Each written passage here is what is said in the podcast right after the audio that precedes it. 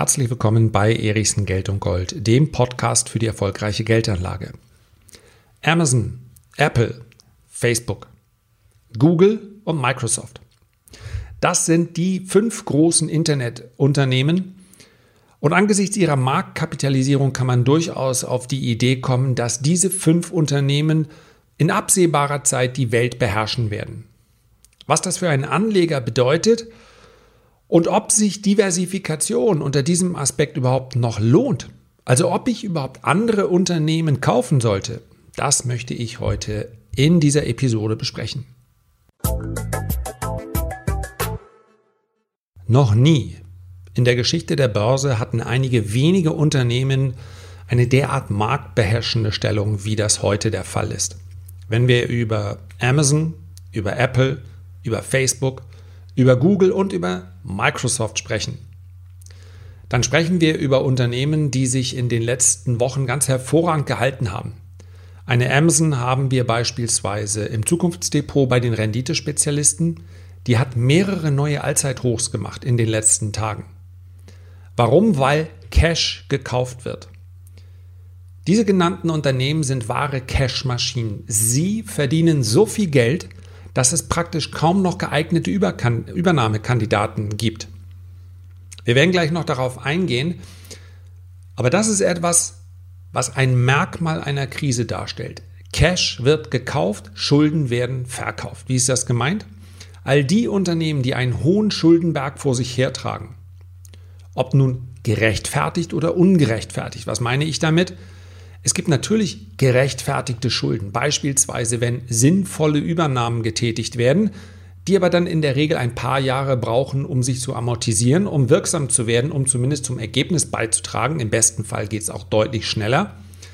Das heißt also, es gibt Unternehmen, die einen Schuldenberg haben und das ist auch gut so, weil sie wachsen wollen und diese Übernahme macht auch Sinn. Dennoch, während einer Rezession, und man darf, ja, man darf nicht übersehen, dass trotz der Erholung an den Börsen sich alle einig sind, wir werden in eine Rezession schlittern, wir sind schon in einer Rezession und die wird auch durchaus etwas länger andauern. Während einer Rezession werden äh, Unternehmen mit hohen Schulden verkauft, stehen eher auf der Verkaufsliste, denn niemand weiß, wie lange die Rezession dauert und man will in der Rezession keine Schulden. Denn eventuell muss man sich neu verschulden und, und, und. Das ist alles ein Szenario, wo man sagt, dass ja, Übernahmen, Expansion ist auf Wachstum, ist auf Konjunktur ausgerichtet. Schulden sind also ein Risiko und dieses Risiko wird verkauft. Solche Unternehmen mit einem hohen Cashflow oder einem hohen Cashbestand werden einfach vom Markt gemocht. Denn Cash bedeutet Sicherheit. Cash bedeutet, und auch darum geht es ganz wesentlich. Cash bedeutet, ich kann dann zuschlagen, wenn alle anderen mir nur noch zuschauen können. Das heißt also, in dieser Krise werden Unternehmen aus der zweiten und dritten Reihe unter Druck geraten. Und dann stehen diese Unternehmen, die eine prall gefüllte Kriegskasse haben, dann stehen die parat und kaufen an und für sich recht gesunde Unternehmen zu Ausverkaufspreisen. Wir sehen es in jeder Krise wieder. Die Großen fressen die Kleinen, die Starken fressen die Schwachen. Und in dieser Ausprägung, wie wir es jetzt sehen werden in den nächsten Monaten und Jahren, werden wir das vermutlich in einer ganz neuen Dimension erleben. Weil einfach die Dimension dieser Unternehmensgrößen alles Bekannte sprengen. Wenn wir die uns mal anschauen, was eine, ja, wie sich eine Microsoft-Aktie oder eine Amazon-Aktie entwickelt hat in den letzten Jahren, dann ist das einfach ein Wachstumstempo, was wir kaum irgendwo jemals zuvor gesehen haben. Ja? Also bei der industriellen Revolution haben selbstverständlich die ersten, die dann ja, in, mit großen Förderbändern äh, gearbeitet haben, die ersten Automobilhersteller. Ford war mal ein absoluter Vorreiter. Auch dort gab es hohe Wachstumsraten. Aber das sind andere Dimensionen, über die wir sprechen, weil wir es natürlich heute mit einer globalisierten Welt zu tun haben. Früher hat es Ewigkeiten gedauert, bis ein Automobilhersteller dann mal den eigenen Kontinent verlassen hat.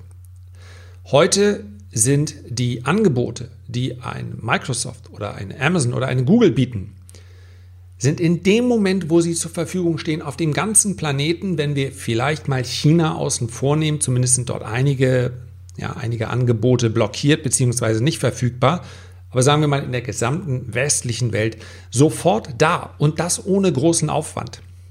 Das heißt, der Kostenblock, den diese Unternehmen schieben, ist sehr, sehr gering im Vergleich zu den Erträgen, die möglich sind. Und wir sehen das und zwar auch schon vor der Finanzkrise. Wenn wir uns mal eine Amazon angucken, seit dem Jahr 2007. Ja, kurz vor der Finanzkrise gab es einen, einen kleinen Rücksetzer in der Aktie. Marktkapitalisierung hat um knapp 20 Prozent im Jahr 2007 nachgegeben. Darauf folgte aber das Jahr 2008. Mehr als verdoppelt hat sich die Aktie. 114 Prozent hoch. 2009, wie alle anderen auch, ja, deutlich unter die Räder gekommen. Minus 30 Prozent. 2010, ich spreche hier von der Marktkapitalisierung der Aktie, plus 150 Prozent, 2011 plus 41 Prozent, 2012 unverändert, 2015 plus 47 Prozent, 2014 plus 50 Prozent, 2015 schwaches Börsenjahr. Minus 25 Prozent, aber jeweils auf den Rücksetzer kam dann auch gleich das stärkste Wachstum in der Marktkapitalisierung. 2016 plus 107 Prozent. Es kommen plus 55, plus 57, plus 55. 2020 Corona-Krise, Börsen 30 Prozent tiefer. Amazon plus 15 Prozent. Das ist nicht relative Stärke, das ist äh, einfach gigantisch. Und ich sagte es bereits an anderer Stelle schon, bei uns ist die Aktie im Renditedepot und ich halte mich hier auch überhaupt nicht zurück. Das heißt also, natürlich, Amazon ist ein Unternehmen, welches noch immer sehr aggressiv wachsen will. Das heißt also, es kann problemlos mal zwei, drei Quartale geben, wo der Gewinn unterhalb der Erwartung ist und dann verliert so eine Aktie sofort 15, vielleicht auch 20 Prozent. Ich habe gerade ja die letzten 13 Jahre vorgelesen. Wenn ich mir aber diese 13 Jahre anschaue, dann habe ich persönlich keinen Zweifel, dass die Aktie, und da bin ich konservativ, ja, zumindest auch im Vergleich zu vielen, vielen Analysten, da bin ich mir ziemlich sicher, dass die Aktie innerhalb der nächsten fünf Jahre die zwei Trillionen Dollar Marktkapitalisierung, ja, das sind dann europäische, also Euro-Billionen, momentan sind wir bei der Hälfte, erreichen wird. Bitte, alles, was ich hier sage, ist mein persönlicher Standpunkt. Wenn ich also sage, ich glaube, dass die Amazon-Aktie sich in den nächsten fünf Jahren verdoppelt, dann ist das nur ein Standpunkt von vielen, nämlich mein ganz persönlicher. Ich bitte also im Jahr 2050 davon 5, 25, ja, so, ja, fünf Jahre von hier aus 2025, genau. War gar nicht so schwer auszurechnen. Bitte ich also davon abzusehen, mir E-Mails zu schreiben. Du hast doch gesagt, Amazon verdoppelt sich. Richtig, habe ich gesagt. Ich habe auch gesagt, das ist ein Bärenmarkt. Seitdem ist der DAX ja auch um 10% gestiegen. Wir werden sehen. Aber wir sind immer noch unterhalb des Corona-Gaps, insofern innerhalb meines Plans. Und ich nehme diesen Podcast hier jetzt gerade am Wochenende auf. Also, es spricht aus meiner Sicht nichts dagegen, dass Amazon einfach weiter wächst. Das sind, wären mal eben, ähm, ja, 1000 Milliarden zusätzlich. Kann man sich gar nicht vorstellen, oder? Kann man sich aber vorstellen, wenn man überlegt, was für eine Umsatzwelle so ein Unternehmen äh, überhaupt schiebt. Also, das sind Daten, das sind Zahlen, die gab es früher einfach nicht. Das ist eine ganz andere Dimension. Diese Dimensionen beschränken sich allerdings auf einige wenige Unternehmen. Google könnte man im Übrigen genauso zählen. Ich will die letzten 13 Jahre von Google jetzt nicht auch noch aufzählen. Aber das ist einfach unglaublich, was für ein Wachstum hier vorgelegt wird. Und das in der Größenordnung. Ja? Wenn ein kleines Unternehmen so schnell wächst, dann muss es das auch. Das heißt also, seinen Marktanteil von 1 auf 3% zu steigern, das ist natürlich auch eine Verdopplung bzw. Verdreifachung der Marktanteile. Wenn man aber sowieso schon mit Abstand der größte Einzelhändler ist, mit Abstand der größte Cloud-Anbieter ist, wobei, ja, da, sind, da hat Microsoft deutlich aufgeholt, dann ist das natürlich schon hat eine ganz andere Hausnummer. Wenn man sich allerdings überlegt, dass in den USA, es gibt eine Studie, ich bin mir nicht so ganz sicher, ob das per Umfrage oder per Schätzung gemacht wurde. Ich bin mir relativ sicher, dass es per Schätzung gemacht wurde. Wenn Walmart und Amazon beide aufhören würden zu liefern, dann wären drei Viertel aller Amerikaner nach wenigen Wochen verhungert. Ja, Es wird nicht passieren, aber die Abhängigkeit dieser Lieferketten von Amazon und von Walmart, das ist die größte äh, Supermarktkette in den USA, ist unglaublich groß. So etwas gab es früher, so eine Dominanz gab es früher nicht. Nenn mir mal bitte die zweitgrößte Suchmaschine nach Google. Als ich mal anfing mit dem Internet, um es so zu formulieren, da gab es noch Yahoo. Spricht heute kein Mensch mehr von. Es wird heute gegoogelt, es wird nicht mehr keine Suchmaschine benutzt. Das sagt dann höchstens einer im Podcast oder im Video, weil er sich nicht sicher ist, ob er damit äh, den Wettbewerb irgendwie verärgert. Aber welchen Wettbewerb? Welchen Wettbewerb hat denn bitte Google? Google könnte heute entscheiden, mit, ihrem, mit ihrer Cash-Reserve von 120 Milliarden, könnte heute entscheiden, sie kaufen einfach Boeing und Airbus und werden damit der größte Flugzeugbauer der Welt. Gar kein Problem, dafür müssen sie sich nicht verschulden. Apple und Google zusammen könnten alle existierenden Kryptowährungen auf einmal kaufen. Und jetzt kommt es noch ein bisschen krasser. Unser lieber Jeff Bezos, der, ja, der Gründer und CEO von Amazon, wir sprechen noch nicht einmal von dem, was Amazon kaufen könnte. Eigentlich könnte Amazon einfach alles kaufen. Aber er allein, das heißt sein privates Vermögen, würde ausreichen, um, ja, und jetzt wird es ein bisschen spooky, denn ich habe nichts davon gehört, dass er das vorhat, aber nur, dass man das mal in Perspektive setzen kann.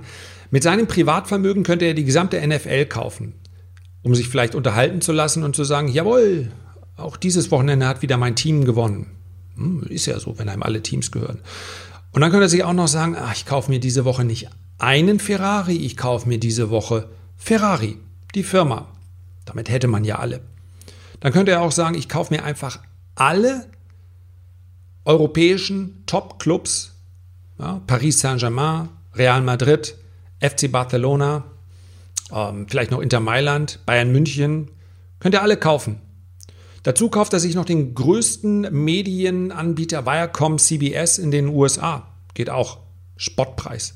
Kostet keine 10 Milliarden. Damit gehört ihm übrigens auch äh, jeder zweite Filmproduzent in den USA.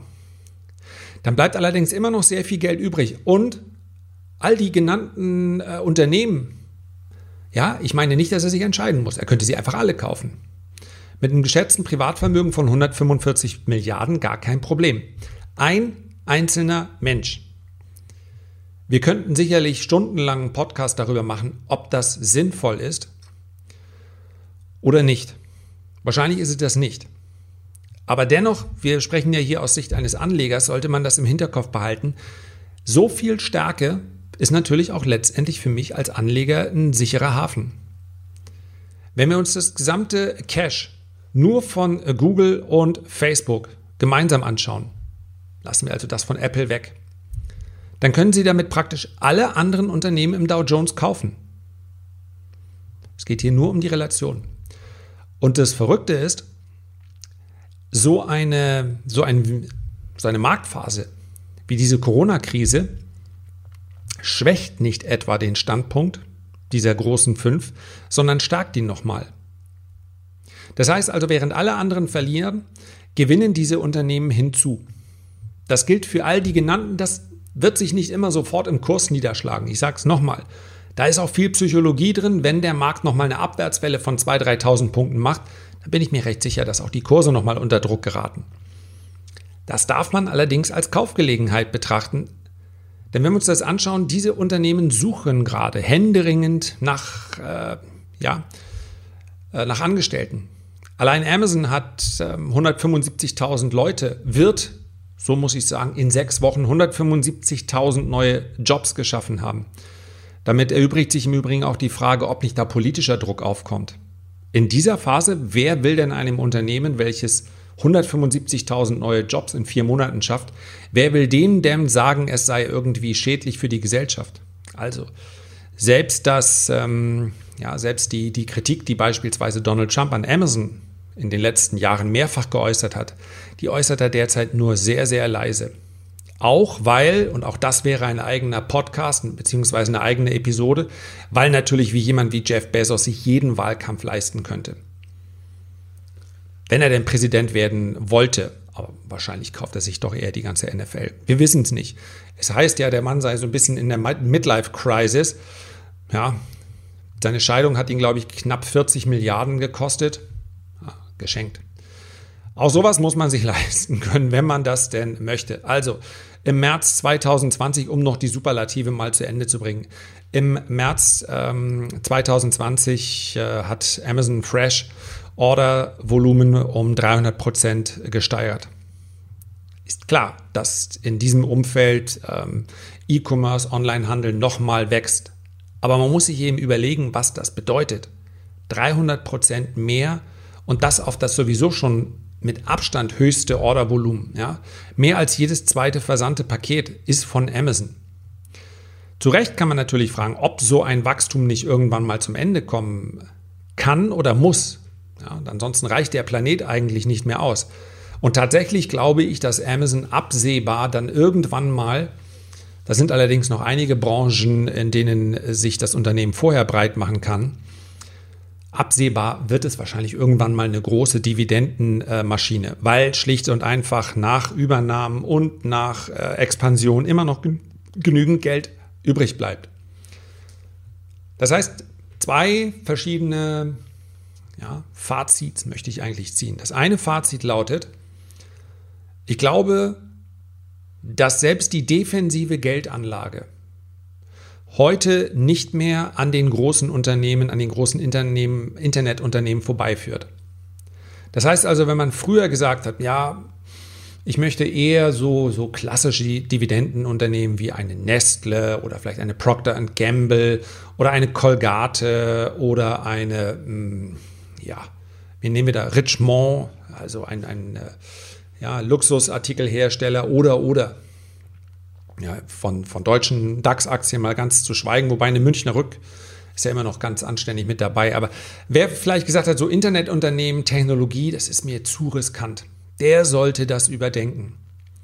Es war schon immer gut, in der Krise auf die großen und starken Unternehmen zu, äh, zu setzen. Und ich sage es ganz persönlich, momentan bin ich nur investiert in Amazon weil das einfach die Firma ist, bei, bei der es für mich am offensichtlichsten ist, dass es gar keinen Weg mehr an dem Erfolg vorbeiführt.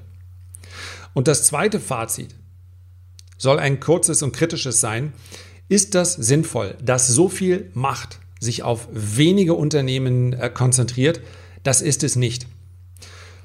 Das heißt, wir haben beispielsweise in den USA auch demokratische Präsidentschaftskandidaten äh, schon gehört, die gesagt haben, eigentlich müssen wir hier einen Riegel vorschieben. Ja, das ist offiziell kein Monopol, aber selbstverständlich hat Google ein Monopol im Bereich der Suchmaschinen. Selbstverständlich hat Amazon ein Monopol im Bereich des E-Commerce. Das liegt nicht nur an Amazon, das liegt auch daran, dass alle anderen nicht mehr mitkommen. Das heißt, ich kann mir durchaus vorstellen, dass irgendwann eine kritische Größe überschritten wird und dann wird man zu diesen Unternehmen sagen, so geht es nicht weiter, ihr müsst euch aufspalten. Netflix, äh, Entschuldigung, Netflix, Microsoft hat das ja in der Vergangenheit bereits erlebt, andere Firmen haben das auch erlebt. Nur, auch das wird dann nicht zum Schaden der Aktionäre sein. Amazon würde vermutlich auf Schlag 30 Prozent an Wert gewinnen, wenn wir, ja, wenn es die Entscheidung gäbe, Amazon muss sich trennen, einmal den E-Commerce-Bereich und den Cloud-Bereich. Denn die Börse mag eigentlich keine Konglomerate, sondern die Börse mag, wenn sie Einzelteile bewerten kann. Und so ein Spin-off, der würde natürlich dann, ja, die, die, äh, die ganze große Dachorganisation, die würde dann aufgeteilt in mehrere kleine Organisationen, was aber für einen Altaktionär vermutlich nur bedeuten würde, er hat noch mehr als vorher, nur eben nicht mehr in einer Aktie, sondern in zwei oder drei. Und ein noch kritischerer Ansatz ganz zum Schluss. Für mich ist das auch in Ordnung und ich profitiere als Amazon-Aktionär auch davon. Das im Übrigen schon seit vielen, vielen Jahren. Was ich aber auch sage ist, wenn diese Schere zwischen arm und reich so weit auseinander geht, dann muss zumindest gewährleistet sein, dass die Großen und Starken, wie wir sie gerade besprochen haben, dass die auch ihrer verdammten Pflicht nachkommen und Steuern bezahlen. Und es geht nicht, dass sich ein Jeff Bezos dafür feiern lässt, dass er 10 Milliarden spendet, während sein Unternehmen deutlich unter eine Milliarde Steuern bezahlt, weil sie das eben so geschickt aufteilen, weil sie eben aus Liechtenstein in Europa verschicken und, und, und. Diese selbst als Aktionär, der dann vielleicht damit leben muss, dass der Cashflow pro Aktie etwas niedriger ausfällt, sage ich, gerade diese großen Unternehmen haben die Verpflichtung, die soziale und auch die moralische Verpflichtung, ihre Steuern zu bezahlen in dem jeweiligen Land, wo sie aktiv sind. Das wird ein klein wenig Performance kosten, wird die Welt aber dennoch zumindest ein klein wenig gerechter machen. Herzlichen Dank für deine Aufmerksamkeit. Ich freue mich, wenn du dir die Zeit nimmst, ein Feedback oder einen Kommentar zu hinterlassen und ich freue mich noch mehr, wenn wir uns beim nächsten Mal wiederhören. Bis dahin herzliche Grüße, dein Lars.